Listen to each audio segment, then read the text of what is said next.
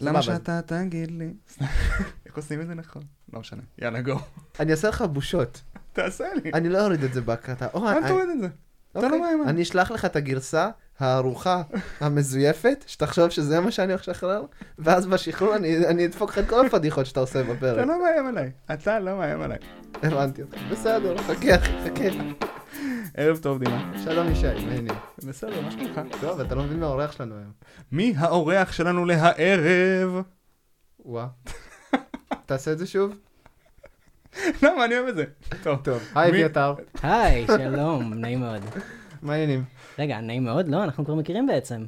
בסדר, נו, אנחנו עושים את זה בכאילו. נעים מאוד עם המאזינים והמאזינות. נעים מאוד מאזינים ומאזינות, מאזינות ומאזינים. מאזינות ומאזינים. ומאזינים. זה הפתיח הכי ארוך שהיה לנו עד עכשיו בלי תוכן. ככה כל הפרק הולך להיות. הכל הולך להיות בלי תוכן. מצוין, זה מה שאנחנו אוהבים. בוא נדבר, בוא שנייה, בוא באמת ככה ניכנס לקצב, תספר לנו קצת מי אתה. טוב, מגניב. אז היי, חברים, אני אביתר, אני אביתר אלוש. אלוש, נעשה את זה אלוש שם. אני הייתי בטוח שזה אלון עד לפני רגע, אבל לא, זה אלוש. זה מורכב, it's complicated. יש סיפור, אבל כן, חוץ מזה אני מהנדס בפייסבוק בשנתיים האחרונות, לפני כן כמה שנים בפייבר, בצוות אינפרה, ואז עוד כל מיני בתי חרושת לתוכנה, לא מעניין. ואני חושב שהולך להיות לנו מעניין מאוד היום. על מה הולכים לדבר? או, אנחנו הולכים לדבר על נושא שמאוד קרוב ללב שלי. אנחנו הולכים לדבר על איי פי איי design. ספציפית בעולם של אופן סורס, אבל זה לא חייב להיות רק זה, אני חושב שזה רלוונטי לכל בן אדם שכותב תוכנה. יש לנו לא מעט נושאים האמת שאנחנו מכסים או משתדלים לכסות שהם אומנם רלוונטיים לאופן סורס, אבל רלוונטיים גם תכלס לעולם של פיתוח תוכנה פשוט. אני חושב שזה באמת אחד מהם, זה משהו שיכול להיכנס בקלות לנושא של כאילו איך כותבים איי פי איי, נכון? בין אם אתה קוד פתוח ובין אם אתה לא. אבל בוא נתעכב עליך קצת. אז כמו שאמרתי, אני אביתר, אני עובד בפייסבוק, ואני עושה כל מיני פרויקטים של אופן סורס בזמן הפנוי שלי, התחלתי את זה לפני ארבע חמש שנים בערך. תחביב מעניין שיש לי, זה, אני אוהב לגנוב שמות של פקג'ז פופולריים ב-אן פי אם. תן לנו דוגמה. אוקיי, אז לדוגמה, הפרויקט הראשי שאני עובד עליו, קוראים לו Vest, הוא היה קיים לפני כן.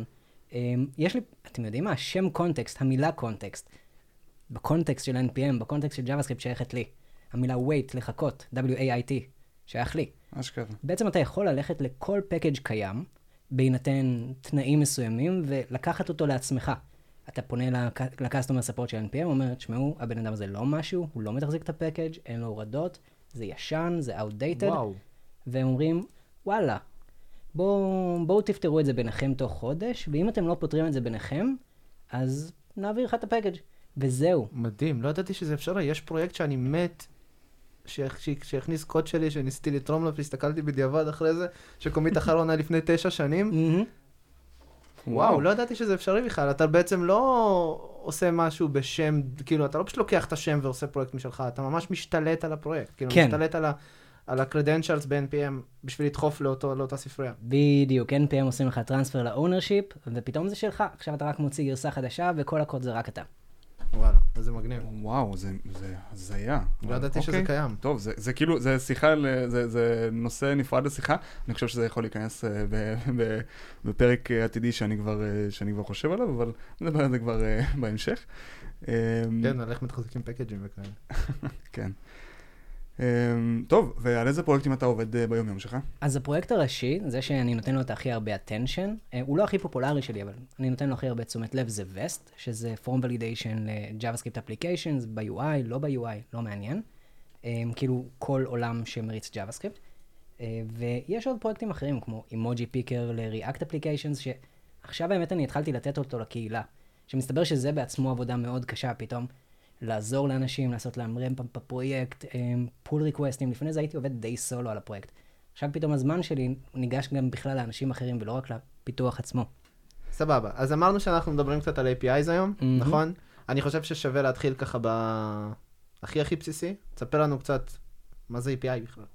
אנחנו, בתור מפתחים, אנחנו משתמשים במילה איי פי איי בצורה מאוד ליברלית. זאת אומרת, כשאנחנו פונים לסרבר, אנחנו אומרים את המילה איי פי איי, ומה זה אומר בכלל? כשאנחנו כותבים איזשהו קוד, אנחנו אומרים איי פי איי, ויש הגדרה מאוד ספציפית למה זה איי פי איי, שאני אתן את ההגדרה מוויקיפדיה, שהיא אומרת, ממשק תכנות יישומים, ויש פה אימוג'י מקי שהוספתי, הוא ערכה של ספריות קוד, פקודות, פונקציות ופרוצדורות אה, מן המוכן, מן המוכן, מילה יפה, אה, בהן יכולים המתכנתים לעשות שימוש פשוט בלי להידרש לכתוב אותם בעצמם, כדי שיוכלו להשתמש במידע של היישום שממנו הם רוצים להשתמש לטובת היישום שלהם. או בעממית, איי פי איי הוא אבסטרקציה בתוכנה שמחביאה מאחורי מידה מסוימת של מורכבות. זאת אומרת, אני כותב איזושהי שכבה נוספת מעל קוד אחר שקיים, זה כדי לאפשר לי שיתוף קוד איתי עם אנשים אחרים, לעשות ריוז לקוד כדי שמישהו אחר יוכל להשתמש בו, או לעשות תאימות בין חתיכות שונות של קוד שרץ לנו בסביבה. אוקיי, איפה, תן כמה דוגמאות למקומות שאני יכול, שאני משתמש בהם ב-איי פי איז ביום-יום, סתם ככה כדי לסבר את האוזן, ולתת איזה איזשהו קו למאזינים. אז כמעט כל דבר שאנחנו עושים בתוכנה הוא סוג של עבודה עם איי פי איי. השפת תכנות שאנחנו כותבים היא איי פי איי, היא אבסטרקציה מעל השפת מכונה האמיתית שנמצאת שם. ספריות, אם אני כותב ב-JavaScript עכשיו, כל ספרייה שאני עובד איתה, אם זה יהיה React או Loadash או jQuery בזמנו, או GraphQL כשאני כותב, או אם אני עושה עבודה מול REST איי פי איי, כל דבר כזה, אפילו הדאטאבייס שאני כותב עליו, כל דבר כזה הוא בעצם איי פי איי ברמה מסוימת, בשכבת אבסטרקציה מסוימת, שכשאני עובד מולה, בעצם אני עובד מול ה-איי פי איי. מדהים. אז עכשיו, כשאנחנו קצת יותר מבינים מה זה איי פי איי, ואיפה אנחנו פוגשים אותו ביום-יום, בואו נדבר רגע על למי זה רלוונטי ומה... כן, למי זה, למי זה רלוונטי. אז אני ניגש לעולם של איי פי איי, מהצד של מפתח libraries, מפתח ספריות, כי זה מה שאני עושה באופן סורס, וזה מה שאני מנסה לעשות כתחביב, אבל עבודה עם איי פי איי, זו כתיבה של איי פי איי, זה דבר שמאוד חשוב לדעתי לכל מפתח, בין אם זה...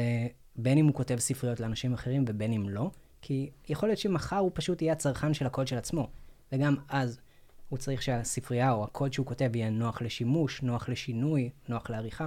אז כן, כשאתה כותב קוד לאנשים אחרים זה מאוד מאוד חשוב, אבל גם כשאתה כותב קוד רק לעצמך, וזה נדיר בפני עצמו. בתפיסה שלי, mm-hmm. אני, אתה, דיברנו קצת ככה על, על הדבר הזה לפני, ש... לפני שהבאנו אותך לפרק, ו... אתה אמרת לי איי פי איי, אני ישר זרקתי לך, טוב, בסדר, יש לי טיפי ריקווסט, כאילו, גט פוסט, עניינים וזה.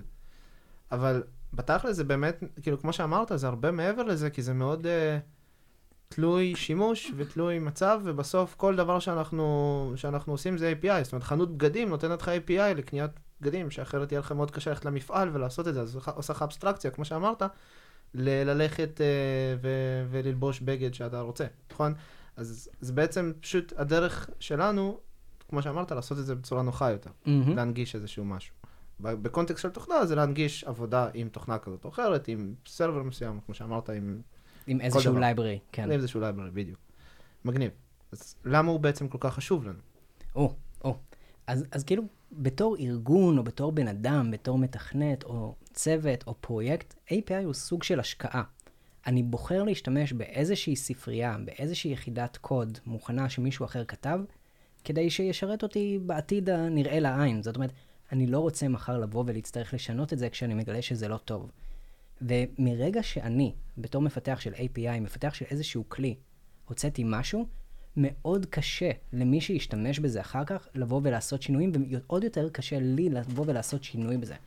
זה אומר שאם אני עשיתי משהו שהוא לא מאוד טוב, ואנשים אחר כך סובלים, המחיר לבוא ולהחליף את זה הוא מאוד מאוד מאוד יקר, כי קודם כל... צריך לבוא ולהטמיע את הדבר הזה, ואז לבוא ולפרק את כל המקומות שתלויים בזה. ואם אני אפילו לא יודע מי הצרכנים שלי, כי זה העולם של אופן סורס, אז לעולם, כל עוד אני לא מוציא גרסה ששוברת את הכל, אז לא יהיה אפשר להחליף את זה. ואם אני מוציא גרסה ששוברת את הכל, אז יכול להיות שהמשתמשים שלי לא יהיו משתמשים שלי מחר. אמרת שאני יכול לבחור ולהשתמש ב-איי פי איי הזה. מתי אני באמת בוחר להשתמש בו? כאילו, אני יכול עכשיו, אוקיי, יש לי צורך העניין, מערכת של בוא, בוא נזרוק איזה משהו, דיברנו קצת על חנות בגדים, בוא נגיד שיש לי חנות בגדים אינטרנטית, אוקיי? ואני צריך עכשיו להשתמש במערכת תשלומים, נכון? אני יכול ללכת לאיזושהי חברה קיימת, תוכנה קיימת, ולהשתמש ב-איי פי איי שלה בשביל שאני אוכל להגיד לה, זה הלקוח, קחו אותו, תיקחו ממנו כסף, זה לפה צריך לשלוח את המשלוח, אתה יודע, ולתת להם לעשות את העבודה בשבילי, והכל טוב ויפה. מתי אני מחליט האם באמת ה-איי פי איי הזה מספיק טוב בשבילי, או שאני צריך לעשות יותר מדי שינויים בשביל להתאים אותו אליי, וזה כבר לא שווה את המאמץ. כלומר, בקונטקסט של השאלה שלי, לצורך העניין, אותו איי פי איי, אני, אני סתם זורק, כן, עובד רק עם כרטיס אשראי של מאסטרקארד. אז כל הלקוחות שלי שיש להם ויזה ויש להם... ישראכרט ווואטאבר, אז הם לא יוכלו להשתמש בזה, ואני אצטרך לשים איזשהו משהו משלי שמייצר איזה כרטיס אשראי זמני של מאסטרקארד רק כדי שאני אוכל להשתמש ב-איי פי איי הזה. אז איפה אני מחליט מתי, מתי זה לא מעניין אותי? אז, אז פה אתה נתת דוגמה למשהו טיפה, טיפה בצד ממה שאני מתאר, כי אתה אמרת פה, יש לי איי פי איי שיכול להיות שהוא בכלל לא עושה את העבודה שלו. והכלל הראשון, אני חושב, של איי פי איי, שאני כותב איזשהו library או איזשהו כלי או איזשהו מוצר שאחרים יכולים להשתמש בו, זה קודם כל שהוא יעשה את העבודה. ואם הוא לא עושה את העבודה שלו, אז בכלל אין לנו מה לדבר על האם ה-איי פי איי הוא טוב או לא.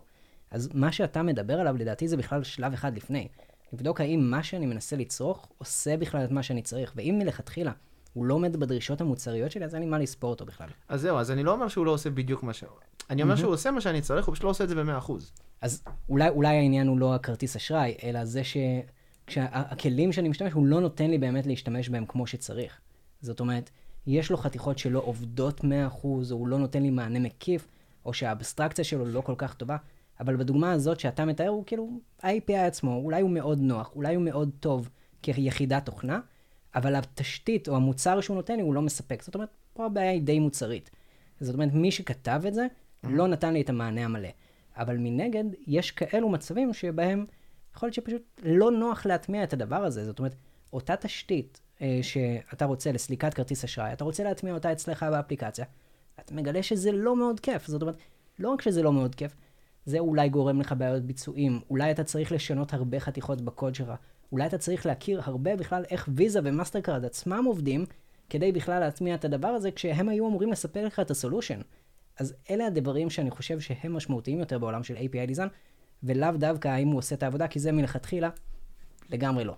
כלומר, אנחנו לא מדברים, אנחנו לא מדברים מנקודת מבט של מי שהולך להשתמש ב-איי פי איי וזה לא מתאים לו, אלא יותר מנקודת מבט של איך אנחנו כותבים את ה-איי פי איי בצורה כזאת שאנשים ירצו להשתמש בו. נכון, וגם כשהם בחרו להשתמש בו, שהוא ייתן להם מענה לאורך זמן שהם יוכלו להכיר אותו יותר טוב, ו- והוא ייתן להם פתרון שנוח להשתמש בו.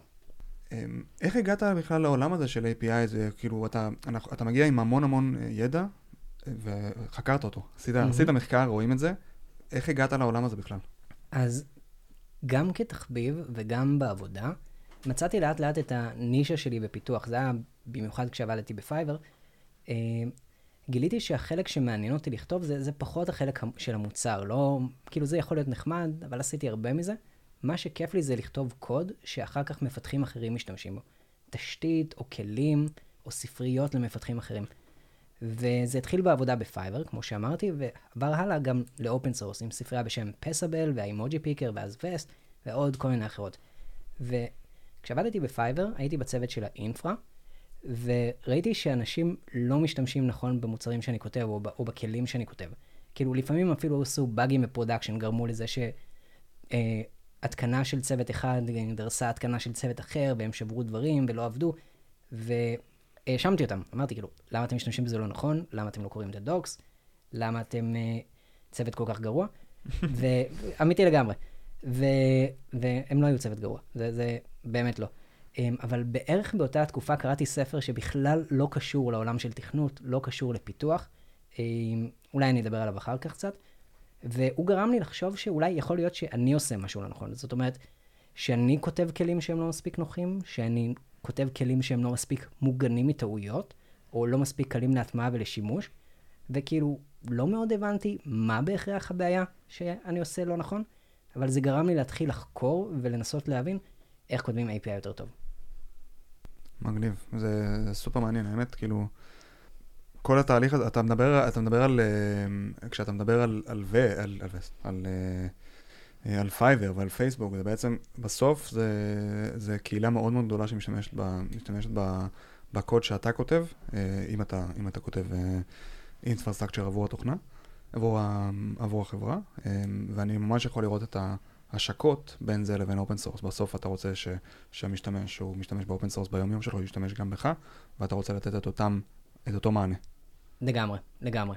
כאילו, יש, יש את העניין שאנחנו, מהנדסים, אנחנו מאוד מתרגשים ומתאבססים על, על האימפלמנטציה. כאילו, אנחנו רוצים את הכי חדש ואת הכי טוב ואת הכי מגניב ואת, ואת זה שהכי יפה, ואת הקוד הכי, הכי פרפורמנט, ואני אומר שזה לא חשוב. כי כל הדברים האלה, אני בעצם יכול להחליף אותם מחר. כל עוד החתימה שלי, המעטפת, סגורה ו- ו- וערוזה יפה, כל מה שקורה בפנים אני יכול להחליף אותו ולתקן אותו. אבל אם מלכתחילה עשיתי את מה שעשיתי בחוץ לא טוב, זה השפעה. אף אחד לא ישתמש בזה. אף אחד לא ירצה להשתמש בזה. אני לא אגיע בכלל למצב שאנשים משתמשים בזה ואומרים לי שזה לא טוב, שזה לא פרפורמנט. כלומר, את מה שאתה, מה שאתה, אם אני אתמצת, אתמצת את זה רגע, אתה אומר, פחות, כאילו, אני, זה, זה קצת מתקשר לפרק עם יער, למשל, על, על איך אני רוצה, איך אני רוצה להראות ריפו החוצה, שמאוד חשובה, רידמי ומאוד חשובה לדברים האלה, גם, גם ב-איי פי איי עצמו, במתודות, ב, ב, ב, בכל ה, בשימוש, בשימוש היומיומי ב-איי פי איי, אני רוצה להגיע לפשטות. אני רוצה להגיע לפשטות, אני רוצה להגיע לאינטואיטיביות, שבן אדם יכול להכיר חלק מה-איי פי איי, והוא כבר יכול לנחש איך השאר עובד. אני רוצה להגיע למצב שאני בונה על הידע הקיים שלו, ש... שהוא מבין איך הדבר הזה עובד, או שהוא לא צריך אפילו להבין איך הדבר הזה עובד, שקל לו להשתמש בזה והוא נהנה להשתמש בזה. כלומר, אם אתה לוקח אנלוגיה של נחזור לגלל חנות בגדים, סבבה? אתה ממש אוהב בגדים. אני מאוד, אני שונא בגדים, ואני לא יודע למה אני מדבר על זה עכשיו. הוא בדיוק קנה נעליים חדשות, אל תקשיב. בדיוק קניתי נעליים חדשות אחרי איזה חמש שנים שלא קניתי נעליים, סתם הגזמתי, אבל... אני מציע לך, אם אתה רוצה, יש לך הזדמנות עכשיו שנעבור לעולם קומרס אחר, שהוא לא בגדים. מעולה, בוא נעשה את זה. תנו לי אחד, שניים, שלוש, משהו, מישהו. שלך, ביתר. צעצועים למבוגרים. צעצועים למבוגרים. בוא נדבר על צעצועים למבוגרים. וואו, אני חושב שזה עדיין לא עשו בפודקאסט בישראל. האמת ששמעתי פרק הזה ב-שלושים דקות או פחות, נדמה לי. מעניין. דברו שם קצת על זה. אוקיי, אז אנחנו לא, זאת לא הפעם הראשונה, אז בסדר. אז אנחנו יכולים לעבור למשהו אחר. זה לא תקדימי. צעצועים לילדים. אז אתה נכנס ל... אוקיי, וואו, זה מאוד, זה שינוי קיצוני, אבל בסדר, נזרום איתך, סבבה. אוקיי. אז יש לך חנות של צעצועים לילדים. יפה מאוד. אוקיי, יפה. חלק, חלק מאוד. כן, אז יש לך חנות לצעצועים לילדים, או ל... טוב, בסדר, יאללה, נו, שיהיה. ואתה בא, ובעצם מה אמרנו שזה, מה אמרנו שה-איי פי איי פה, הוא שהחנות לוקחת ומנגישה לך את מה שיוצא מהמפעל. נכון? בגדול. בין אם זה הרכבה של הדברים האלה, בשביל להביא לך את זה כבר בקופסה, רוז יפה, ושאתה כבר לוקח הביתה, ובין אם זה מקום אחד נוח שאתה ניגש אליו בשביל לקבל את כל מה שאתה צריך, ולא צריך לנסוע ממפעל למפעל, אם אתה רוצה צעצוע, צעצוע לילד בן חמש, ואז צעצוע לילד בן עשר. סבבה. והצעצועים למבוגרים, רק בשביל ככה ליישר קו, אין בחנות הזאת. זה סקטורים אחרים לגמרי, במפעל אחר, כן. משהו אחר לגמרי, עולם אחר. סבבה, יופי. מאוד היה לי מאוד חשוב לוודא את זה. לוודא את זה, בדיוק. אז בקונטקסט של, עכשיו אני רגע אחזור למה שהתחלנו לדבר עליו, שזה היה לפני שנה בערך, בקונטקסט של איי פי איי שהוא טוב, שהוא נוח והכל, אז אנחנו בעצם בהנחה, ובוא נגיד שהחנות הזאת פתאום המחסנים שלה זזו לאיזה עיר אחרת או משהו כזה, או לא עיר אחרת, אולי זאת לא דוגמה טובה, אבל בוא נגיד שפתאום הם עשו שיפוץ במחסן והוא נהיה קטן יותר או משהו כזה, והם צריכים עכשיו להחליט אם הם משקיעים יותר זמן בהסעות של מוצרים כדי להמשיך להנגיש את אותם מוצרים ללקוח, ובין אם זה, או, או שהם צריכים עכשיו להחליט אם הם מורידים מוצרים מהמדף כי אין להם יותר מקום לאחסן אותם, אז הבחירה תהיה בעד הלקוח, ובעצם הם יעדיפו לספוג את העלות במרכאות או לא במרכאות של לעשות את כל ההסעות של המוצרים או דברים כאלה מאחורי הקלעים, בשביל שהלקוח, חוויית השירות שלו לא תיפגע, בשביל שהוא יוכל להמשיך להשתמש במוצר כמו שהוא מכיר. בעצם הוא לא צריך להכיר בכלל שנעשה שינוי, הם עשו שינוי לוגיסטי איפשהו בפנים, מאחורי הקלעים, והלקוח אולי לא יודע את זה בכלל. הוא לא, הוא לא צריך להכיר שהדבר הזה קרה, נכון? וזה, זה אותם עקרונות גם בעולם של איי פי איי Design. אז זה, זה הרגשתי קצת אבסטרקטי מדי, בא לי שנדבר על זה רגע ממש ב-איי פי איי עצמו, כלומר, קרו דברים, ב, קרו, קרו דברים במאחור, במאחור הקלעים של, ה, של אותה תוכנה, שאני, תוכנה, של אותו קוד שאני משתמש בו, וכאשר אני רוצה, ומבחינת ההחצנה, אני לא רוצה להגיע למצב שה, שהמשתמש שלי במקרה הזה הוא המתכנת, שחוויית, מדברים על זה היום המון, על, על די אקס, Developer Experience, שחוויית המתכנת תשתנה. אני רוצה להשאיר את אותו פתח, את אותו, את אותו שימוש, גם אם ה, גם אם הארכיטקטורה מאחורה השתנתה לגמרי. נכון, לגמרי. זה עוד הרבה יותר חזק בעולם של ספציפית, טוב, מן הסתם אנחנו מדברים פה על איי פי איי, שזה בדרך כלל כלים למפתחים, אבל באופן כללי זה כאילו הרבה יותר חזק, גם בגלל שזה כזה כלים שנכנסים ל-סי איי סי די, ומערכות שלמות נכנסות ובונות על הדברים האלה, וללכת ולשבור משהו כזה. זה כזה הרי אסון. הרי אסון, לחלוטין. אנחנו מדברים על זה הרבה אצלנו, כלומר אנחנו, דטרי זה, זה כלי שרץ על סי איי סי די, ואנחנו אה, נלחמים בשיניים כדי, כדי להשאיר את ה, נכון. מה שנקרא backwards compatibility נקרא לזה. Mm-hmm. אה, זה, זה, זה, לא, זה לא משיק אחד לאחד ל-איי פי איי, אבל בסוף יש כאן באמת איזשהו ממשק עבור... זה, זה לחלוטין איי פי איי. זה משיק אחד לאחד ל-איי פי איי. אוקיי, זה, זה, זה איי פי איי. איי פי איי. גם אם זה קונפיגורציה, הרבה פעמים ה-איי פי איי שלנו יהיה יאמן או JSON configuration, זה לגמרי לגמרי איי פי איי. אוקיי, אז יש בזה משהו. כלומר, אני רוצה להשאיר את אותו, את, את אותו קונטרקט, ואני אעשה, כאילו אנחנו בתור חברה, משקיעים הרבה מאוד effort בלהשאיר את אותו קונטרקט, גם כשאנחנו הופכים את הארכיטקטורה לגמרי מאחורה. אני, אני כן רוצה באיזשהו מקום לנסות להכניס את, את איך הכרנו, ואת הסיפור של, של QWERTY, ואת הסיפור של אה, איש ג'אב או סנג'יי. טוב, בואו בוא רגע נדבר על איך הכרנו, ואני רוצה להתחיל, אני רוצה להתחיל, להתחיל לפני כן אפילו. אתה מקשה עליי רצח עכשיו. נכון. ממש, כאילו, אתה תגרום לי עכשיו להעביר את הקטע הזה להתחלה, כאילו? אולי. לא, אתה, אתה תעבוד קשה ואתה תגרום לשיחה לזרום מפה. לא רוצה להעביר את זה להתחלה, זה סיוט, אחי. לערוך קטע, עושים אותו בהתחלה, זה נורא. כן, זה עד כדי כך נורא. תעשה מה שאתה רוצה. אני אסתדר. בואו נדבר רגע על איך הכרנו. כן. דימה ואני הקלטנו את הפרק עם לירן טל, נכון? או עם מיכל, איזה אחד זה היה? עוד לא שחררנו אותה, מישי. בסדר, אז מה זאת אומרת? אוקיי. אוי, רגע, בעצם כן. כשאנחנו נקליט את זה, זה כבר יש שוחרר, חביבי, איפה אתה חי?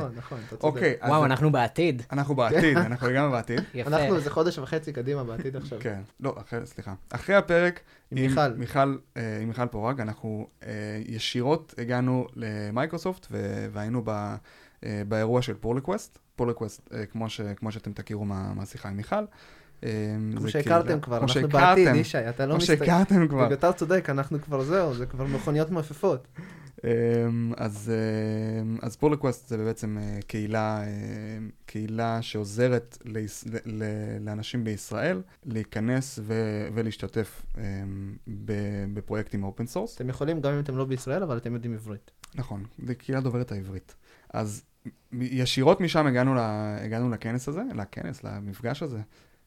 ושם פגשנו את, פגש, פגשתי את אביתר, גם דימה, ואביתר, אני נותן לך להמשיך מכאן. כן, אז גם אני הייתי באותו, באותו מיטאפ נחמד, אני גם כן בקהילה של פול ריקווסט, אני מנטור ואני מעביר ומלמד על חלק מהפרויקטים שלי, אני עוזר לאנשים להיכנס ולתרום לפרויקטים, וכשהגעתי לשם, כשהגעתי באותו ערב למיטאפ, אני התחלתי להקליד, הם מבקשים ממך במייקרוסופט, הם מאוד סטריקט לגבי זה, אתה צריך להקליד את השם שלך באיזה מסך מגע נחמד, והתחלתי להקליד, הקלדתי את השם שלי, ואיזה יופי, לא פעם ראשונה שזה קורה, טעיתי בשם שלי, היה, היה לי טייפו בשם, עברי אתר כתבתי שם. זה היה יפה מאוד, זה היה מאוד נחמד.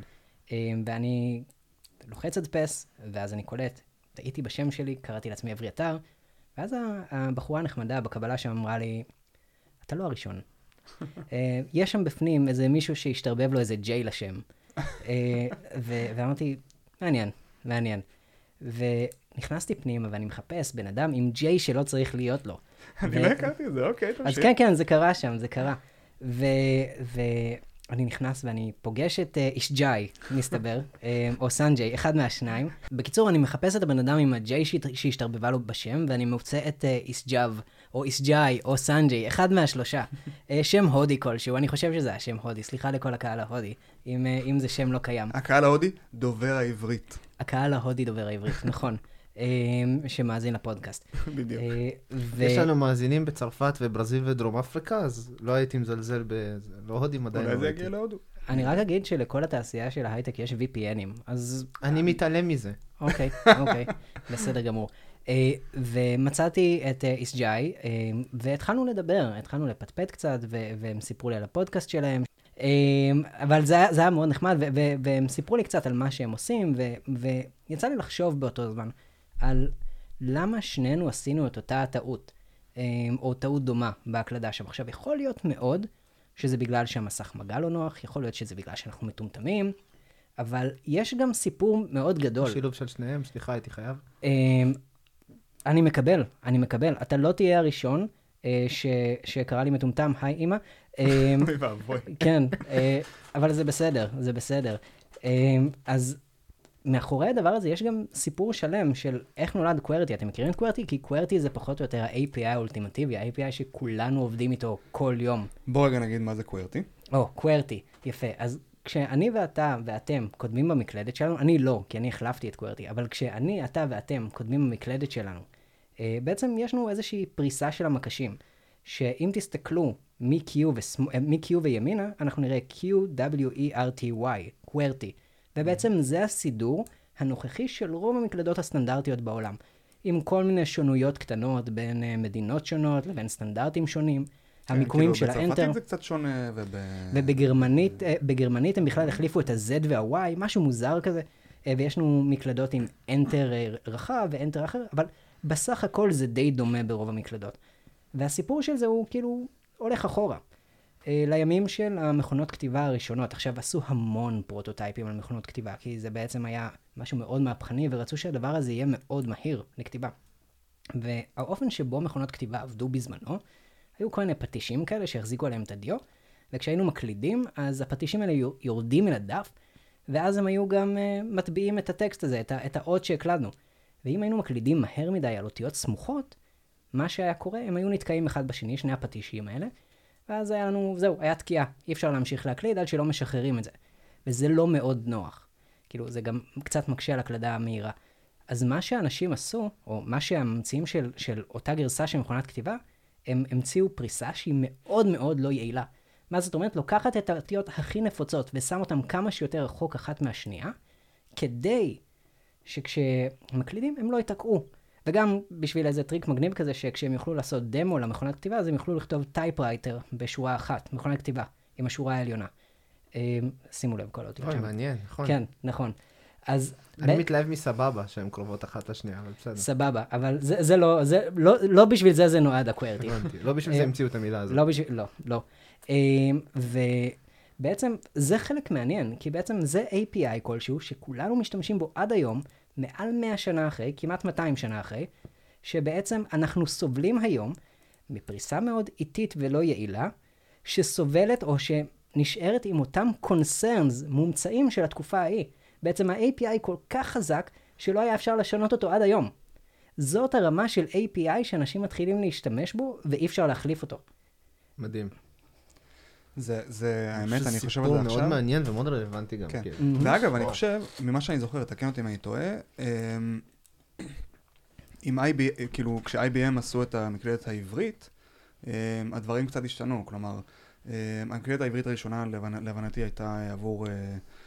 עבור יידיש, אני חושב, ובמקומות כאלה, כן, במקומות, אני כמעט בטוח, ובמקומות כאלה, בעצם דווקא כן שמו את האותיות הנפוצות במרכז. עין, שמקבילה ל-E ביידיש, שם אותה במרכז. י' שמשתמשים בה, משתמשים בה כ... איך אומרים? כתנועה של E. גם כן שם אותה במרכז, זה מה שזכור לי.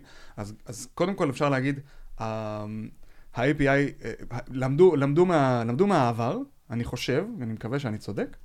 אז למעשה בעולם של מקלדות, כאילו, באו אנשים ואמרו, אוקיי, אבל זה קונסטרינט ישן, ואנחנו רוצים להחליף את הדבר הזה, ובא איזה בחור, קוראים לו דבורק, ואמר, זה איי פי איי ישן, איי פי איי לא טוב, איי פי איי לא יעיל, בוא אני אחליף אותו.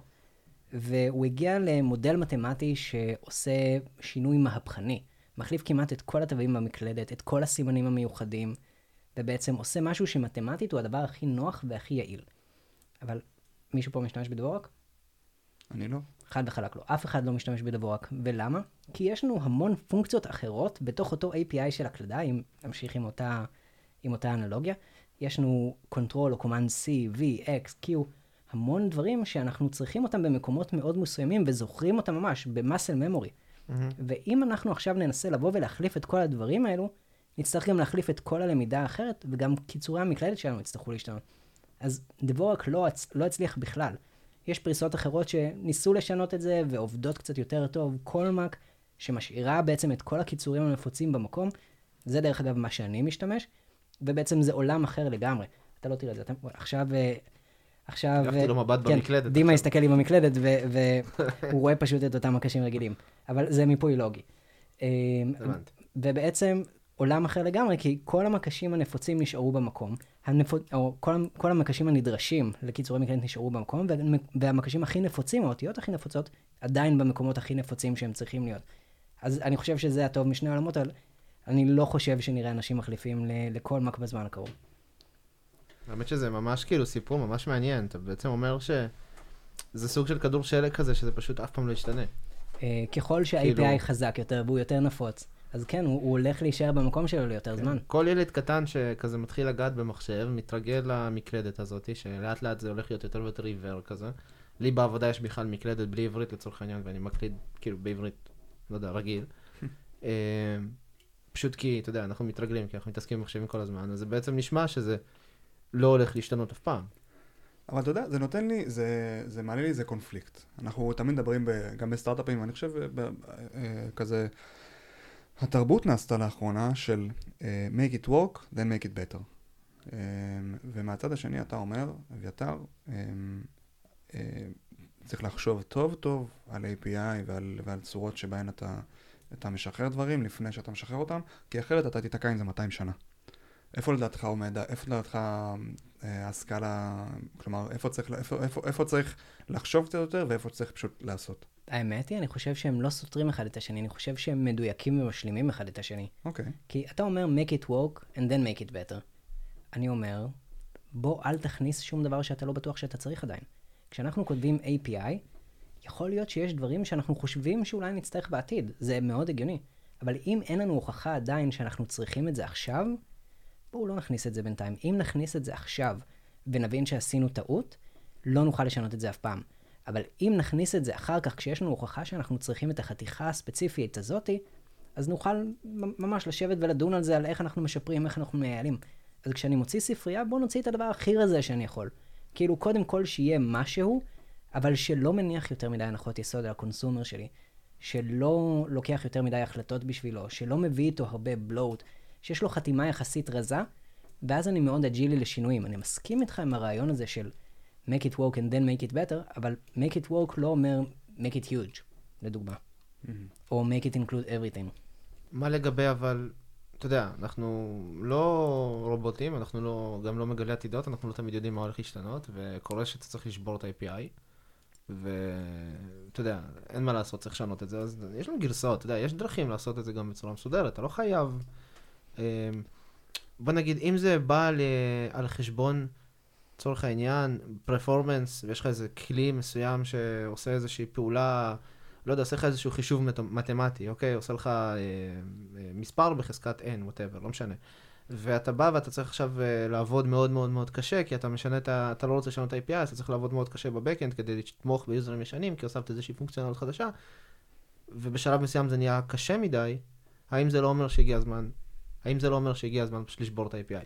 אז לפעמים אני מסכים איתך, אנחנו צריכים לשבור איי פי איי, והדבר הזה צריך להיות שינוי מאוד אסטרטגי. זאת אומרת, קל מאוד להגיד אני רוצה לשבור איי פי איי, אבל על כל דבר אני אשבור איי פי איי, אם יש לי איזה שינוי שאני חושב, אוקיי, עכשיו המשתמשים שלי, אני חושב שהם צריכים להעביר משהו בצורה אחרת, אני אשבור על זה את ה-איי פי איי, או שאני אעשה את זה משהו אסטרטגי גדול, אני אוציא גרסה עם הרבה שיפורים, הרבה שינויים, ואז אני אוכל להצדיק בפני המשתמשים שלי, הנה, שברתי לכם אמנם את ה-איי פי איי, אבל הבאתי לכם שק של מתנות ביחד עם זה.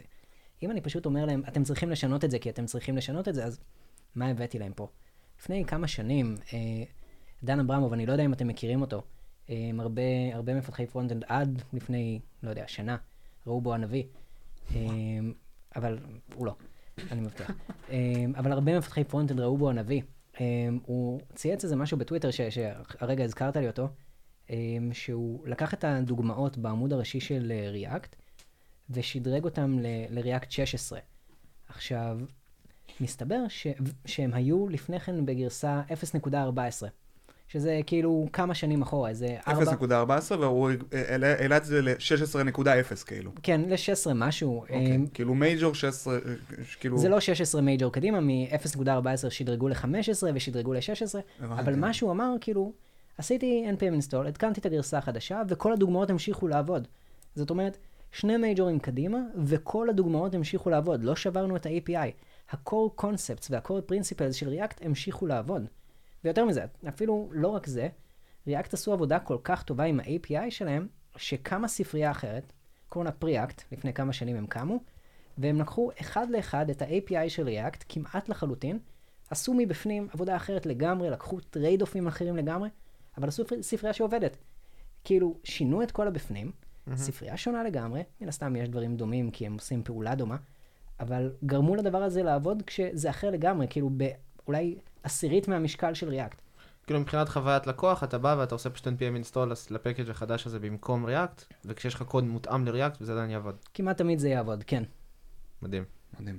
I see what you did there. עם React ופייסבוק, סתם לא ניצור. הם לא, הם, הם לא משלמים, רגע, הם כן משלמים לי. טוב, וואי, באמת זה היה, זה היה סופר מעניין. אז איך עושים את זה נכון? בוא נדבר קצת על ה-A P I, דיברנו קצת על ככה מה, מה הבעיות באמת, ואם אנחנו רוצים באמת לתת איזשהו אה, סרגל כלים למפתח, שמה הוא צריך לעשות כדי לכתוב A P I. שוב, אנחנו נזכיר רק שזה באמת לא מדובר רק בכלי למפתחים, כן? מדובר פשוט במשהו שיוצא כלפי חוץ. זה יכול להיות אפילו backend שכותב עבור הפרונט, נכון? Mm-hmm. זה יכול להיות uh, uh, infrastructure כמו שאתה עושה, או כל דבר כזה, וזה יכול להיות גם N P M tool או כל דבר, או package או משהו, משהו בסגנון. בדיוק. אז דיברנו כאילו המון על מחסני שינוע, ודיברנו על חנויות צעצועים לכל הגילאים, ודיברנו גם... כן, ודיברנו על מקלדות, אבל בפועל יש, יש הרבה לפני זה, כי אנחנו מהנדסים, ואנחנו רוצים לחשוב איך לכתוב תוכנה בצורה יותר טובה, ואיך אנחנו רוצים לתת קוד יותר טוב וכלים יותר טובים למפתחים אחרים. ואנחנו בתור מהנדסים, אני חושב שישנו את הנטייה, גם לי, לבוא ולהתאבסס על האימפלמנטציה, זאת אומרת, לעשות את הקוד הכי פרפורמנט, ואת הקוד הכי יפה והכי נקי, ולפעמים זה לא הבעיה. בדרך כלל, ברוב מה שאנחנו עושים, בחלק מהמקומות כן, אם אתם כותבים חללית, או מערכת הפעלה לחללית, או... או משהו שיש בו את המילה חללית. כן, חללית, חללית זה טוב. כן. אז אנחנו באמת צריכים לכתוב קוד, שהוא מאוד יעיל ומאוד טוב לפני הכל. אבל בעולם שלנו, בדרך כלל שאנחנו מפתחים מוצר, או כלים למוצר, או תשתיות למוצר, רוב הבעיה שלנו היא לא בעיה הנדסית, אלא בעיה של הנדסה אנושית. איך אנחנו כותבים קוד לאחרים שנוח להם יותר להשתמש בו. אז זרקתי קודם בכלל מה הרעיונות שאני חושב שחשוב לקוד שיהיה, או למוצר, או, ל, או לכלי. ויש שלושה עקרונות בסיסיים, שאני רק אחזור אליהם. דבר ראשון, כאילו ההנחת יסוד, זה עושה את מה שהוא אמור לעשות, הוא עובד. זה, אם, אם הוא לא עובד, אז אין מה להשתמש בו בלי קשר אם ה-A P I טוב או לא טוב. אני חייב לעצור אותך שנייה, עובד מאה אחוז, כי אתה יודע, יש uh, כזה מקרי קצה, עניינים, כאילו אתה אומר, ברגע שהוא עושה את ה... את ה... דימה, אתה מדבר על זה הרבה, כאילו עובד עד כדי, כן, כאילו אנחנו רוצים ש... בגדול אני רוצה שיעבוד, כן? באג זה באג, אם יש לי באג, אם יש לי מקרה קצה שאני יודע עליו, בסדר, גם אם אני לא יודע עליו ומישהו ידווח לי עליו, זה בסדר, כאילו, אני יכול לתקן את זה. אבל אז אם אני אגיד את זה אחרת אולי, אז מה שבדוקומנטציה, מה שאני טוען שעובד, עובד. כשהחוזה שלי סגור, אתה יודע מה, כשהחוזה שלי מול הלקוח הוא מה שהבטחתי לו שיקרה. הדבר השני הוא שקל, נוח ואינטואיטיבי להשתמש בו, ואני שם כוכבית על המילה אינטואיטיבי, כי מה זה אומר בכלל אינטואיטיבי? והדבר השלישי זה שהוא בטוח לשימוש וקשה לעשות לו abuse או קשה לעשות לו misuse.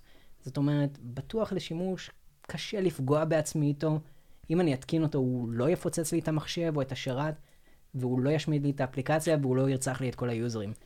למרות שזה יהיה כלי מאוד מעניין. אבל כן, מה שחשוב מאוד זה ששלושת הדברים האלה יתקיימו. הוא יעשה את העבודה שלו, כי בשביל זה אני בונה את הכלי, כי אם, אם יצרתי כלי שבכלל לא עובד, אז למה טוב המיקרוגל הזה? ושהוא יהיה נוח ואינטואיטיבי לשימוש, ושהוא יהיה בטוח לשימוש. עכשיו, העולם של A P I Design הוא רחב, מגוון, ואין אין בו הם באמת אמת אחת. אני בא עם המון דעות משלי והמון הנחות יסוד שאני גיבשתי לעצמי, אבל זה גם מה שהופך אותו למעניין. אני ניגש לנושא בתור מפתח ספריות בפריימורקים, אבל זה בא כמו שאמרנו, זה יכול להיות ב-Backend Frontend A P I, זה יכול להיות בקונפיגורציה, זה יכול להיות בהכל. וכל העקרונות האלה מתאימים לדעתי לכל סוגי התוכנה. המטרה שלנו היא ללמד את הצרכנים איזושהי שפה. בסופו של דבר, לא בהכרח שפת תכנות, אבל אני מלמד אותם patterns מסוימים, אני מלמד אותם להשתמש בכלי שלי ככה ש... אם הם ישתמשו בחלק מהכלי שלי אתמול, מחר הם ידעו להשתמש בשאר, או יוכלו לנחש איך השאר עובד. ויש כל מיני דברים שאנחנו יכולים לכוון אליהם, כדי לעשות שהדבר הזה יקרה. הדבר הכי פשוט, כאילו, וזה לא באמת פשוט, זה לשפר את העקומת למידה, לייצר עקומת למידה שהיא יחסית לא תלולה.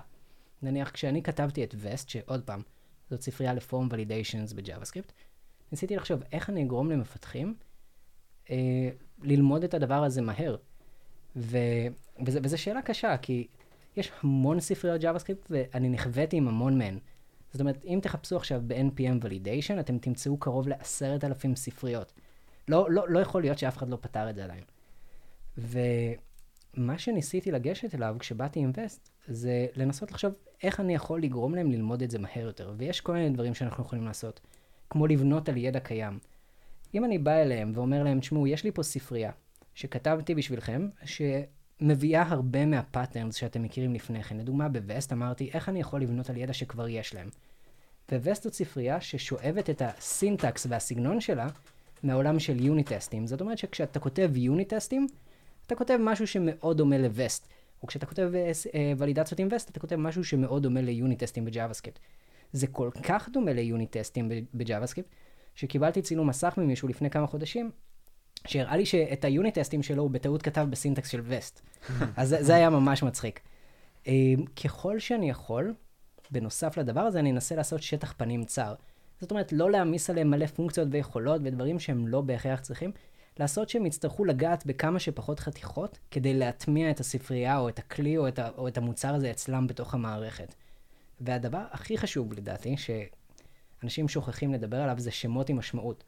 כשאנחנו באים ונותנים ל- למשתמשים איזושהי קונפיגורציה או איזושהי ספרייה או איזושהי תשתית, בעצם הרבה פעמים אנחנו רוצים להיות מאוד מאוד קצרים בשמות שאנחנו בוחרים, או נותנים שמות מאוד טכניים, ויותר חשוב שהם ידעו מה המשמעות, מה זה יוצר, מה זה עושה, ומה התפקיד של זה בעולם של אותו דבר שהם מריצים.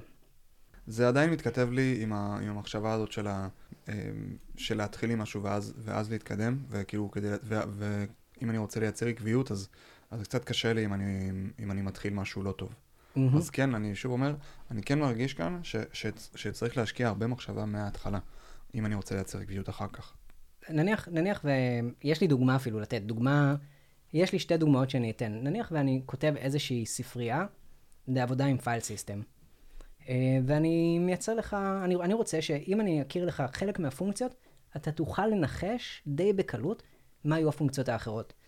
לדוגמה, אני אתן לך איזושהי ספרייה של פייל סיסטם, של אחת השפות, שיש לי פונקציה בשם read file, read f גדולה ile, file, write file, עוד פעם המילה write, ואז f גדולה לפייל. נניח אני ארצה לעשות copy file או watch file, איך, איך זה ייראה לדעתכם? קאמל קייס, אותו דבר. קאמל קייס, בדיוק, אותו דבר. ואני אתן לכם עכשיו ספרייה אחרת שאומרת, יש לי גישה אחרת. נניח יש לי את הפוזיקס, את, ה, את השיטה של פוזיקס, כמו ביוניקס. יש לי בעצם redir, R-E-D-D-I-R, ויש לי מקדיר, שזה M-K-D-I-R, אז אני אניח שאם אני ארצה לייצר קובץ, אני אעשה M-K-File, נכון? Mm-hmm. הגיוני, בסך הכל. מה אם אני אגיד לכם, עכשיו, זה, זה הוואו, מה אם אני אגיד לכם ששתי הספריות האלה זה בעצם אותה הספרייה של file system של Node? Mm-hmm. Node.js, יש לה בעצם read file, write file, copy file, watch file ב-camel case, ויש לה reader, מקדיר ומקפייל, כולם באותה ספרייה. בעצם, אני בתור מפתח, כל פעם שאני ארצה לעשות פעולה מול הפייל סיסטם, אני צריך ללכת לדוקימנטיישן. זה קשה. זה דוגמה למשהו שכתוב לא טוב. אבל זה נוד ישן אולי קצת, כי יש לך טייפסקריפט היום ואתה פשוט מלביש את זה מעל זה, ויש לך דוקומנטציה ויש לך הערות, כאילו ממש וי אס Code, לצורך העניין, יודע לתת לך ממש הערה של מה הפונקציה עושה בזמן העבודה שלך. היום אנחנו חיים בחלום, כמו שאמרת, מכוניות מעופפות. אנחנו יכולים בכל רגע לראות מה כל דבר עושה מתוך ה-איי די שלנו, אבל אני לא הייתי רוצה לסמוך על ה-איי די, הייתי רוצה לסמוך על האינטואיציה שלי. אני לא צריך ידע בכלי, אני רוצה את הידע אצלי בראש. מעצם זה שהוא קיים בעולם.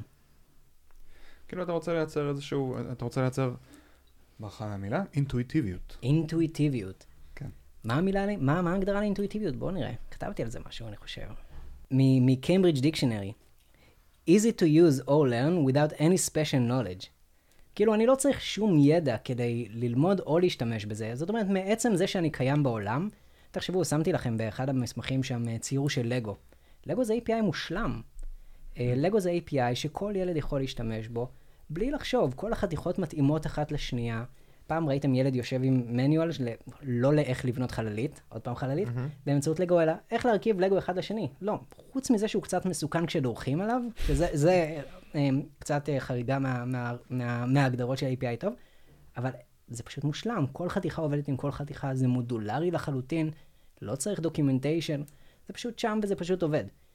אז אותו דבר לגבי הקוד שלנו, הייתי רוצה שעם מעט מאוד ידע או עם ידע קיים על הסביבה שאני רץ בה, אני אוכל פשוט להתחיל להשתמש ב-איי פי איי הזה ולרוץ. דוגמה מעניינת. לא, זה גם, זה גם נכון, אתה יודע, אפשר לקחת את זה ל... רק שנייה, אני אקרא קצת. זה גם נכון, אפשר לקחת את זה לעולם של פיתוח תוכנה רגיל. אתה כותב קוד, אתה כותב יו איי, נכון, אומרים לך שאם אתה צריך להסביר מה כתוב לך בעמוד ואיפה ללחוץ, זה אומר שה-יו איי שלך לא טוב, יו אקס לא טוב. זה כזה משפט ידוע, שאם צריך להסביר איך משתמשים בזה, זה לא מספיק טוב. תסביר כאילו זה לילד בן חמש. לא, בלי להסביר לילד בן חמש, בלי להסביר בכלל. אה, אוקיי, הבנתי. שאתה נכנס לעמוד ויש לך כפתורים ואתה מבין מה אתה צריך לעשות בלי ללכת לדוקס או למניואל. אוקיי. אז כזה, אז אותו דבר, גם בכלים מפתחים, או בכלל בכלים באופן כללי. כאילו, השיחה הזאת היא אומנם מאוד ספציפית ל-איי פי איז, אבל אני מאוד אוהב את זה שאפשר לקחת באמת כל דבר כמעט שאתה אומר פה, ולהשליך את זה על כאילו כל שירות שאנחנו נותנים בכל מקום, בכל תחום. בחיים. בחיים. בחיים בכלל. Object oriented לחלוטין. ולמעשה, כמו שאמרתי, היה איזה ספר שקראתי, שלא קשור לפיתוח, משם הגיעו לי רוב הרעיונות. זה עדיין סוד הספר, או שאתה כבר יכול לספר לנו איך קוראים לו? וואו, וואו, אה, לא, הסוד זה לא הסוד, אני מקווה שלא כיוונת אליו. לא, לא, שאלתי אם זה עדיין סוד, השם של הספר. אה, לא, לא, אני אספר על הספר. אז לספר קוראים, פשוט חשבתי שלא במקום לספר עליו קודם, אבל הספר קוראים לו The Design of Everyday Things, של בחור בשם, הוא כבר לא בחור, הוא נולד בשנות ה-שלושים, הקודמות, אנחנו כבר קרובים לבאות, אבל, שוגע, אנחנו בעתיד. אז, כן. אז בחור בשם דון נורמן, שהוא בכלל חוקר פסיכולוגיה קוגניטיבית, והוא כתב ספר בשם The Design of Everyday Things, Do It, והוא מדבר שם פחות או יותר על עיצוב של מוצרים בעולם האמיתי, באופן כזה שנוח להשתמש בהם וקל להשתמש בהם, והם לא מתאים בשימוש שלהם, והוא טבע אפילו מושג, או בזכות הספר שהוא נטבע מושג נורמנדור. כמה פעמים יצא לכם למשוך דלת שצריך לדחוף, וכמה פעמים יצא לכם לדחוף דלת שצריך למשוך, גם אם כתוב לפעמים, כמה פעמים יצא לכם להיתקע במקום ולא לשים לב שאתם מסובבים את המפתח לצד הלא נכון. כל כך הרבה דברים, וזה רק סביב דלת. והספר הזה נוגע... סליחה, אני חייב להכניס חללית עכשיו ולשאול מה עם הדלת בחללית, ואתה מנסה... לא משנה. זה מסוכן. סליחה. זה מסוכן. לא התכוונתי להפלט. בוא, אל תטוס לחלל. אבל מה שאני מנסה להגיד זה, זה, הדברים האלה הם בכלל לא קשורים לפיתוח, זה, זה timeless art שקיימת מאז, שקיימת מאז שחר האנושות פחות או יותר. איך אנחנו עושים דברים שנוח לבני אדם להשתמש בהם? והספר הזה הוא מה שחידד אצלי את ההבנה, שאנחנו צריכים בעצם לפעמים לחשוב לאולי אנחנו, אם אנחנו עושים דברים שהם מבלבלים, או אם אנשים מתבלבלים בדברים שאנחנו כותבים, אולי אנחנו אשמים ולא הם. על איזה דברים, מאיזה דברים צריך להיזהר כשאני, כשאני כותב איי פי איי? דיברנו המון על, על, על מה כן לעשות, מה לא לעשות. אז, אז דיברנו קודם, נתתי דוגמה קצת רעה של נו ג'יי אס ו, והשם, והשמות הלא קונסיסטנטיים, שבתור דוגמה, אז דבר ראשון, מאוד חשוב להיזהר מלתת שמות שהם לא עקביים, או להשתמש, לדבר, להשתמש לאותם הדברים במונחים שונים בזמן שאנחנו כותבים קוד. זאת אומרת, אם אני פונה למשהו, מתייחס למשהו במקום אחד, אני מצפה שבשאר מקומות יהיה לו שם דומה, אבל חוץ מזה יש דברים שהם מאוד מאוד חשובים אה, שיהיו אצלנו בתודעה ושנשים לב אליהם. שאני חושב שהדבר הראשון זה חשיפה לא מכוונת של האינטרנלס. זאת אומרת, אם אני עכשיו כותב איזשהו כלי או איזשהו ספרייה, אז יכול להיות שאני חושף, אם כתבתי עכשיו קונפיגורציה למשהו, יכול להיות שחשפתי קובץ שנותן מידע על הלוגים הפנימיים, או אם אני כותב ספרייה, שמתי איזה פונקציה שבאמת היא לא חלק מה-איי פי איי, אבל היא, שמתי אותה פאבליק, ואנשים יכולים לקרוא אותה עכשיו ולגשת אליה, והיא משהו פנימי. ואז אנשים יכולים להשתמש ב-internal איי פי איז שלי, שהם לא חלק מהקונטרקט, הם לא חלק מהחוזה, והם לא בדוקימנטיישן. שאני לא רוצה שישתמשו בו גם? עכשיו, יכול להיות שזה בסדר שהם ישתמשו, יכול להיות שזה לא עושה נזק, אבל מרגע שזה פאבליק, אז אנשים משתמשים בזה, ואתה לא יכול להסיר את זה. אז זה כבר הפך להיות חלק מהחוזה החתום שלך, כי אם אתה הוצאת את זה, עכשיו אתה שובר לאנשים את ההתנהגות. ויש איזשהו משהו שנקרא הירומס לו, שזה איזה מישהו נחמד ש, שכתב את זה לפני כמה עשרות שנים. אני אגיד את זה באנגלית ואז נראה אם נתרגם, אבל with a sufficient number of users of an איי פי איי, it does not matter uh, what you promise in the contract. All observable behavior of your system will be depended on by somebody. אם מספיק משתמשים ב-איי פי איי הזה, זה לא משנה מה אתה מבטיח בחוזה, לדוגמה בדוקימנטיישן שלך, כל התנהגות נצפית אה, של ה-איי פי איי הזה, של המערכת הזאת, אה, תהיה, תהיה בשימוש על ידי מישהו. מישהו יתחיל אה, אה, לסמוך על הודעה שגיאה מסוג מאוד מסוים, לדוגמה, אם עכשיו אני מציף הודעות שגיאה של הדאטאבייס, והחלפתי את הדאטאבייס הפנימי שלי, עכשיו הוא יישבר בגלל שהוא שמח על השגיאות האלה שאני שמתי, או אם אני חשפתי איזושהי מתודה פנימית שאני משתמש בה ואני הנחתי שהיא לא עושה נזק, אבל אחר כך אני שברתי את כל העולם כשאני ניסיתי לעשות ריפקטור פנימי לעצמי ומחקתי את הפונקציה הזאת או החלפתי אותה, אפילו גם אם רק עשיתי לה ריניים, כי אנשים סומכים עליה ומשתמשים בה כדי לעקוף או כדי להשתמש ב-A P Is הפנימיים שלי. אז כל עוד אני יכול, אני מעדיף לא לחשוף דברים שאני לא צריך. שוב, קל מאוד להוסיף את זה אחר כך, אם אנחנו מגלים שאנחנו צריכים את זה, קשה מאוד להסיר. יש לך דוגמה, דוגמה למשהו כזה, לאינטרנר כזה שנתקלת בו? אז אני אספר על משהו שאני עשיתי לפני כמה שנים, כשעבדתי בפייבר, אז האשמתי את הצרכנים שלי, כמו שאמרתי לכם, הם לא היו אשמים, אני הייתי הבאד גיא, למרות שעשיתי להם ממש הרגשה רעה על זה. אני מצטער לכל מי ששומע את זה. אז... רדמפשן. כן, אני לא אגיד שמות, אבל... אז בכל אופן, לפני כמה שנים כשעבדתי בפייבר, כתבתי איזושהי תשתית לפופ-אפים שאנחנו יכולים להציג בעמודים שלנו. וחשפתי שם את ה-class names, וחשבתי, אוקיי, הם class names פנימיים, לאף אחד זה לא יעניין, הם לא ינסו לעשות שם שום דבר. class names לאנשים שלא מפתחים U I פה, אחראים פחות או יותר על התצוגה של כל חתיכה ב-U I. ומה שהסתבר זה שאנשים רצו, כל מה שהם רצו זה לשנות את הרוחב של הפופ-אפ שיצא מהמוצר שלהם, כי הם עשו, הם עשו עמוד מסוים, והם רצו לשנות את הרוחב, כי הפופ-אפ לא היה בדיוק כמו שהם רצו, אז הם דרסו את ה-class name הזה ושינו את ההגדרות שלו. כי שוב, אני חשפתי את זה, זה חלק מה-A P I. ופתאום מה שקרה, זה שהם שברו לכולם את העמוד. זאת אומרת, עכשיו, כל הפופ-אפים שהשתמשו באותה תשתית, הציגו, הציגו פופ-אפ רחב יותר, ש, שכאילו זה התאים מאוד להם, אבל לא התאים לשאר המוצרים באתר. וזה היה בעיקר כי אני חשפתי את ה-internals, את אותם יכולות פנימיות של, של הפופ-אפ. עכשיו, כן, אתם אומרים, סבבה, class name, זה עדיין צריך להיות שם. יש מלא דרכים כדי לא לחשוף את זה, אולי לעשות את זה obfuscated, כדי שלא יהיה אפשר לסמוך על זה. אולי במקרים מסוימים אין ברירה וצריך לחשוף את זה. אבל אם אנחנו חושפים משהו, זה צריך להיות מאוד מאוד מודע, ואנחנו צריכים להבין שזה הופך להיות, גם אם זה לא בדוקומנטיישן שלנו, חלק מהחוזה. אבל אתה התכוונת מראש שה-A P I הזה, שאני קורא ל-class name הזה A P I, אתה התכוונת מראש שאנשים יוכלו לשנות את הרוחב או לשנות את הממדים, לא? אני ממש לא רציתי את זה. אני אמרתי, אני נותן לכם תשתית סגורה, עובדת, יפה, של פופ-אפים, כי פאר היצירה, זה מה שעשיתי, ואתם לא תצטרכו לעולם לשנות את זה, ואם תצטרכו לשנות את זה, דברו איתי. אבל למה שהם ידברו איתי? אולי הם יכולים פשוט לבוא ולדרוס את ה-class names, כי זה כל כך נגיש, זה פשוט שם. ומפתחים, אתה לא יכול להאשים אותם, יש להם deadlines, הם פשוט רואים את זה, הם מפתחים, יש, יש לנו superpowers בעולם. אנחנו יכולים לראות קוד ולבוא ולדרוס אותו. אז כל עוד אנחנו יכולים, המטרה היא לנסות למנוע בכלל מהאינטרנז לזלוג החוצה. אז מה הדבר הנוסף באמת שאנחנו פספסנו ככה לקראת הסוף? אז יש כאילו, בעולם, ש... בעולם שלנו אנחנו בדרך כלל נדיר מאוד שאנחנו עובדים בתוך וקום, וגם כשאנחנו עובדים בתוך וקום, אה, יש לנו כל מיני שכבות שונות באותה אבסטרקציה.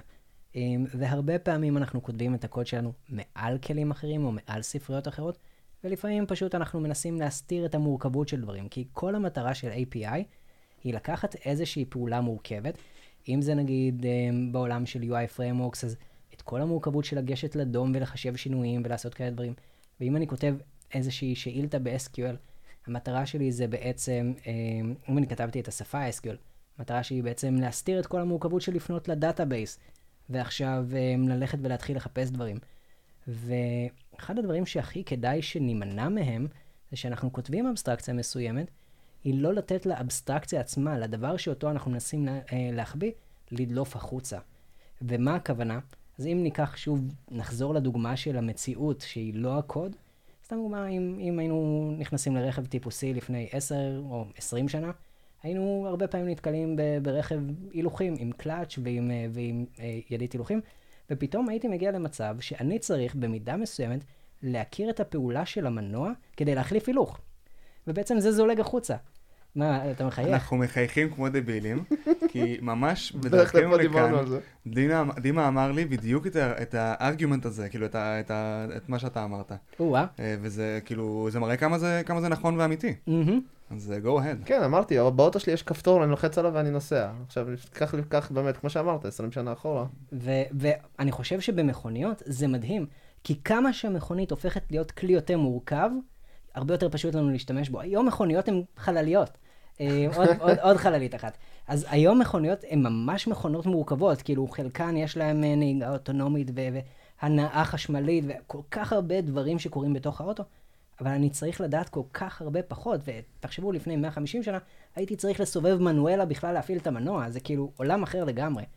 ומצד שני, כשאנחנו כותבים קוד, אנחנו צריכים להיזהר מאותם הדברים. כדי למנוע מצב שיהיה קשה אחר כך לעשות שינויים, ויהיה קשה לעשות אבסטרקציות נוספות מעל זה, כדאי מאוד שנימנע ממצב שהאבסטרקציה שלנו זולגת. ויש לי דוגמאות, כאילו, מן הסתם מכירים את Stack Overflow, אז ג'ול, אחד מהמקימים של Stack Overflow, כתב את The Law of Leaky Abstraction, ש... All non-trivial abstractions to some degree are leaky. כל האבסטרקציות שהן לא פשוטות לחלוטין, במידה מסוימת זולגות החוצה. ונניח, אם תיקחו שוב את הדוגמה של אס קיו אל, אז אני יכול לכתוב שאילתה מסוימת ב-אס קיו אל. אני יכול לכתוב שאילתה אחרת ב-אס קיו אל, שתיהן שולפות את אותו הדבר. אחת תהיה ממש ממש יעילה ומהירה, והשנייה תהיה ממש איטית. אתם תגידו לי, בסדר, אבל לא עשית אופטימייז לשאילתה שלך. אבל בשביל זה אס קיו אל נועדה. אס קיו אל נועדה כדי שאני לא אצטרך לחשוב איך המנוע שולף את הדברים. ובעצם, מעצם זה שאני צריך לחשוב איך המנוע עובד, גורם לזה שהאבסטרקציה תדלוף החוצה. או אם אני כותב עכשיו קוד בריאקט, אני צריך לחשוב בשבילם, הם הציגו את הוקס בריאקט שש עשרה, שאגב, אני מאוד מאוד אוהב את הוקס, אבל הוא הביא איתו חוקים מיוחדים. לדוגמה, אני לא יכול להכניס uh, הוק בתוך if, כי אז בריצה הבאה של הקומפוננטה שלי, יכול להיות שהסדר ישתנה, ואז הוא יאבד את איפה שהוא צריך להכניס את הסטייט. ובעצם, עכשיו, אני צריך לחשוב איך ריאקט עובד בפנים, כדי להשתמש בו כמו שצריך. אז אלה דוגמאות לליקי אבסטרקשן, שאולי הם בסדר, אולי לא, מן הסתם בכל מקום בעולם של תוכנה, זה טרייד אופים. לפעמים אני צריך לעשות אותם, ולפעמים גם אני צריך לקחת את הבחירה הקשה, וכן, גם להדליף את האבסטרקציה, אבל שוב, אם אני עושה את זה, ש... זה שווה להיות משתלם. שווה שזה יהיה משתלם. לא, אז האמת זה מעניין. כלומר, סיקוול אני מבין למה, כאילו, מדובר, מדובר בשפה של שבת יותר משלושים אולי, אני מבין למה זה באמת, היום זה כבר ליקי ובעייתי. ריאקט, פריימורק, אסור לקרוא לזה פריימורק, נכון? או שמותר? ספרייה? יש כאלה שאומרים שזה ספרייה ולא פריימורק. א', אני לא חושב בהכרח שזה mutually exclusive, ולחלוטין... תקרא לזה פרויקט. לא, תקרא לזה פריימורק, תהיה אמיץ, תהיה אמיץ. אז פריימורק, הפריימורק ריאקט, כן, שמעתם אותי, פריימורק. לא, אבל יש לזה, זה לא, יש כאילו הגדרה. יש לזה, אבל רגע, אני רוצה רגע להגיע לפוינט. כשאני משתמש בריאקט, משהו שהוא יחסית חדש, צעיר יחסית, ועדיין אתה מתאר פה איזושהי התנהגות שלי כ-איי פי איי. מה, מה הסיבה שהם, שהם השאירו את ההתנהגות ככה? או שהם פשוט לא חשבו על זה? הם בוודאות חשבו על זה, והם דנו המון דיונים, והם הציעו R F C של הדבר הזה. R F C, סליחה, מה זה? Request for Comments. בעצם okay. דרך שלהם להגיד לקהילה, אנחנו חושבים להציע את הדבר הזה, בואו דעתכם? תגידו את דעתכם. כן, שזה דבר מאוד חשוב כשאנחנו כותבים איי פי איי, כי באמת כדאי להתייעץ עם המשתמשים שלנו. Mm-hmm. אבל הם באו ואמרו, יש לנו פה סט של תיעדופים. אנחנו יכולים להישאר עם איזה איי פי איי שהוא מאוד מלא בקסם, כמו Class Components שהיה לפני זה, ומנגד אנחנו יכולים לתת לכם איזה משהו שיש לו constraints מסוימים, כמו אותם rules of hooks הם קוראים לזה, אבל הוא מגיע עם המון המון guarantees מיוחדים. אנחנו מבטיחים לכם מידה מסוימת של composability, אנחנו נותנים לכם איזה יכולת, יכולות מאוד נוחות של לחלוק קוד בין דברים, ואנחנו חושבים שבטרייד-אוף שלנו זה שווה את זה. אז כן, אתם צריכים להיזהר מ-if-else בתוך הקומפוננטה כשאתם עושים hooks, אבל בסך הכל אתם מקבלים המון המון בתמורה. ולפעמים אתה צריך לעשות את ההחלטות האלה של, כן, יכול להיות שהבעיה מספיק מורכבת, כדי שהקונסומרים יצטרכו גם קצת להכיר את הבעיה עצמה, ולא רק את האבסטרקציה שלה. מעניין, אבל... ו... זה, זה טרייד-אוף מעניין וטוב שדיברנו עליו, mm-hmm. וכשאני חושב על זה גם עכשיו, אז בעצם אני מניח, תקן אותי אם אני טועה, שה-איי פי איי של ריאקט לא השתנה, כלומר, התווסף, שום דבר mm-hmm. לא נגרע. נכון. וזה חלק ממה שדיברת עליו, של שלא לשבור דברים אחורה. נכון. אתה כמובן יכול גם לשבור דברים אחורה. בסופו של דבר, אני הוצאתי גרסה ממש... breaking changes, כן. ממש לאחרונה, לפני חודש בערך, חודשיים. לפני חודשיים הוצאתי... יפה. כן, יפה, זה היה חלק. לפני חודשיים הוצאתי גרסה חדשה לווסט. לא, זה היה לפני חודש, אני לא אשקר לעצמי. נכון להיום. נכון להיום, הוצאתי מתישהו לפני זמן מה גרסה חדשה לווסט, והגרסה הזאת, עבדתי עליה בערך עשרה חודשים, ושברתי שם המון דברים, שברתי התנהגויות, והכנסתי אפילו התנהגות קצת דומה ל-rules of hooks האלה שדיברנו עליהם. ובתחושה שלי, בעולם שלי, אני נותן קצת ביטחון גדול יותר למשתמשים שלי. האומנם עכשיו הם לא יכולים לעשות if-else כמו שהם יכלו לעשות לפני כן, נתתי להם חלופות גם לזה, דאגתי גם ל-future compatibility, זאת אומרת, הלכתי לגרסה הקודמת, הוספתי לה את היכולות החדשות, ורק אחר כך שיניתי את הגרסה, כדי שאם הם ירצו לשדרג, הם יוכלו לעשות את זה הדרגתית. Mm-hmm. הם יוכלו קודם לשדרג את הגרסה, אה, לשנות את הסינטקס, ואחר כך לשדרג את הגרסה. אבל הדבר הזה אומר שלפעמים כן, יש לנו את, את המצב שאנחנו שוברים איי פי איי ישן, ולא נותנים להשתמש, להשתמש באותן יכולות שהיו לנו לפני כן. אנחנו פשוט צריכים שהדבר הזה יהיה שווה, ולתת סק של מתנות ביחד עם זה. נעבור לפינה שלנו? כן, אז... פינת. כלי אופן סורס מומלץ עם אביתר אלוש. וואה, וואה. קיבלת את זה. כן, זה, זה, תהיתי אם אני אקבל את זה או לא. ברור שכן. יפה, יפה. אז דבר ראשון, יש אחד מאוד נחמד, אחד מצחיק, שמעתי עליו יחסית לאחרונה. זה לא כלי, זה פרויקט פשוט. פרויקט בגיטאב, קוראים לו I'll accept anything. וכמו שאתם מבינים, אתם יכולים להוציא לשם פי אר והוא יקבל אותו. וזה כזה קל. ואתם תגלו שיש שם המון דברים מאוד מעניינים. בן אדם, בן אדם אחד התקין את בננות ג'י אס. זה היה, זה היה אחד האחרונים, כי בננות זה בריא, אחרי הכל. אז זה פרויקט אחד משעשע, אבל מן הסתם לא בשביל זה באנו לפה. אחד הפרויקטים הראשיים שאני עובד עליהם לאחרונה זה האמוג'י פיקר בריאקט, ואני נותן כרגע לקהילה לתחזק אותו, אני עוזר לאנשים להיכנס ולהחליף בו ולייצר בו שינויים. ופיצ'ר שמשתמשים ביקשו זה keyboard navigation בתוך, בתוך הספרייה. וניסינו לחשוב איזה כלי או איך אנחנו יכולים להטמיע בקלות keyboard navigation, כי כשאתה חושב על זה, זה נשמע מאוד פשוט. למעלה, למטה, ימינה, שמאלה, אבל אז יש שילובי מקשים. מה קורה אם אנחנו לוחצים על כמה דברים מאחד אחרי השני? מקשים מיוחדים, מקשים לא מיוחדים, כל מיני התנהגויות. ויש בחור בשם ג'יימי קייל, שהוא בעצמו סנסציה מהלכת בעולם של אופן סורס, אבל קשה לו להחזיק עבודה. כן, הוא עבד בכל הפרויקטים הכי גדולים, באמת, תראו, בן אדם מדהים, אבל הוא סנסציה, כנראה. והוא יצר ספרייה מאוד פשוטה, ארבע מאות בייט, שקוראים לה טייני קיז, שכל מה שהיא נותנת זה היכולת לנהל איבנטים של הקשות על המקלדת. והבחור שכרגע עובד על הפיצ'ר הזה באימוג'י פיקר, ארז, בעצם הטמיע את, את הספרייה הזאת, היה מאוד מאוד קל, והוא יכול היה להתעסק רק בלוגיקה, ולא היה צריך לחשוב על מה עושים ומה קורה כש, כשמחכים שנייה, או איך עושים שילובים מקשים, זה פשוט מוטמע ומובנה במערכת. אז פרויקט מאוד קטן, מאוד חמוד, מאוד נחמד, Tiny Keys, אה, קול, קול. מגניב, זה היה, אה, כמו, כמו כל הפרק הזה, זה היה לגמרי כזה צלילה אמיתית טכנית, ואני מאוד שמח על הפרק הזה, כי... נתנו פה, נתנו פה ערך למפתחים למפתח, ומפתחות, ואני מאוד נהנה מזה.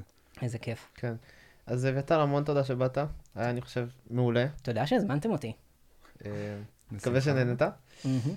אז אנחנו רוצים להגיד תודה לסמסונג נקסט, שמארחים אותנו היום, זו ההשקעות של חברת סמסונג, שככה נתנו לנו גישה לחד הפודקאסטים שלהם. זהו, דבר נוסף לגבי הכתובת מייל שלנו. רגע, רוצה לשאול, רוצה לספר מי הבן אדם הראשון ששלח הודעה למייל הזה?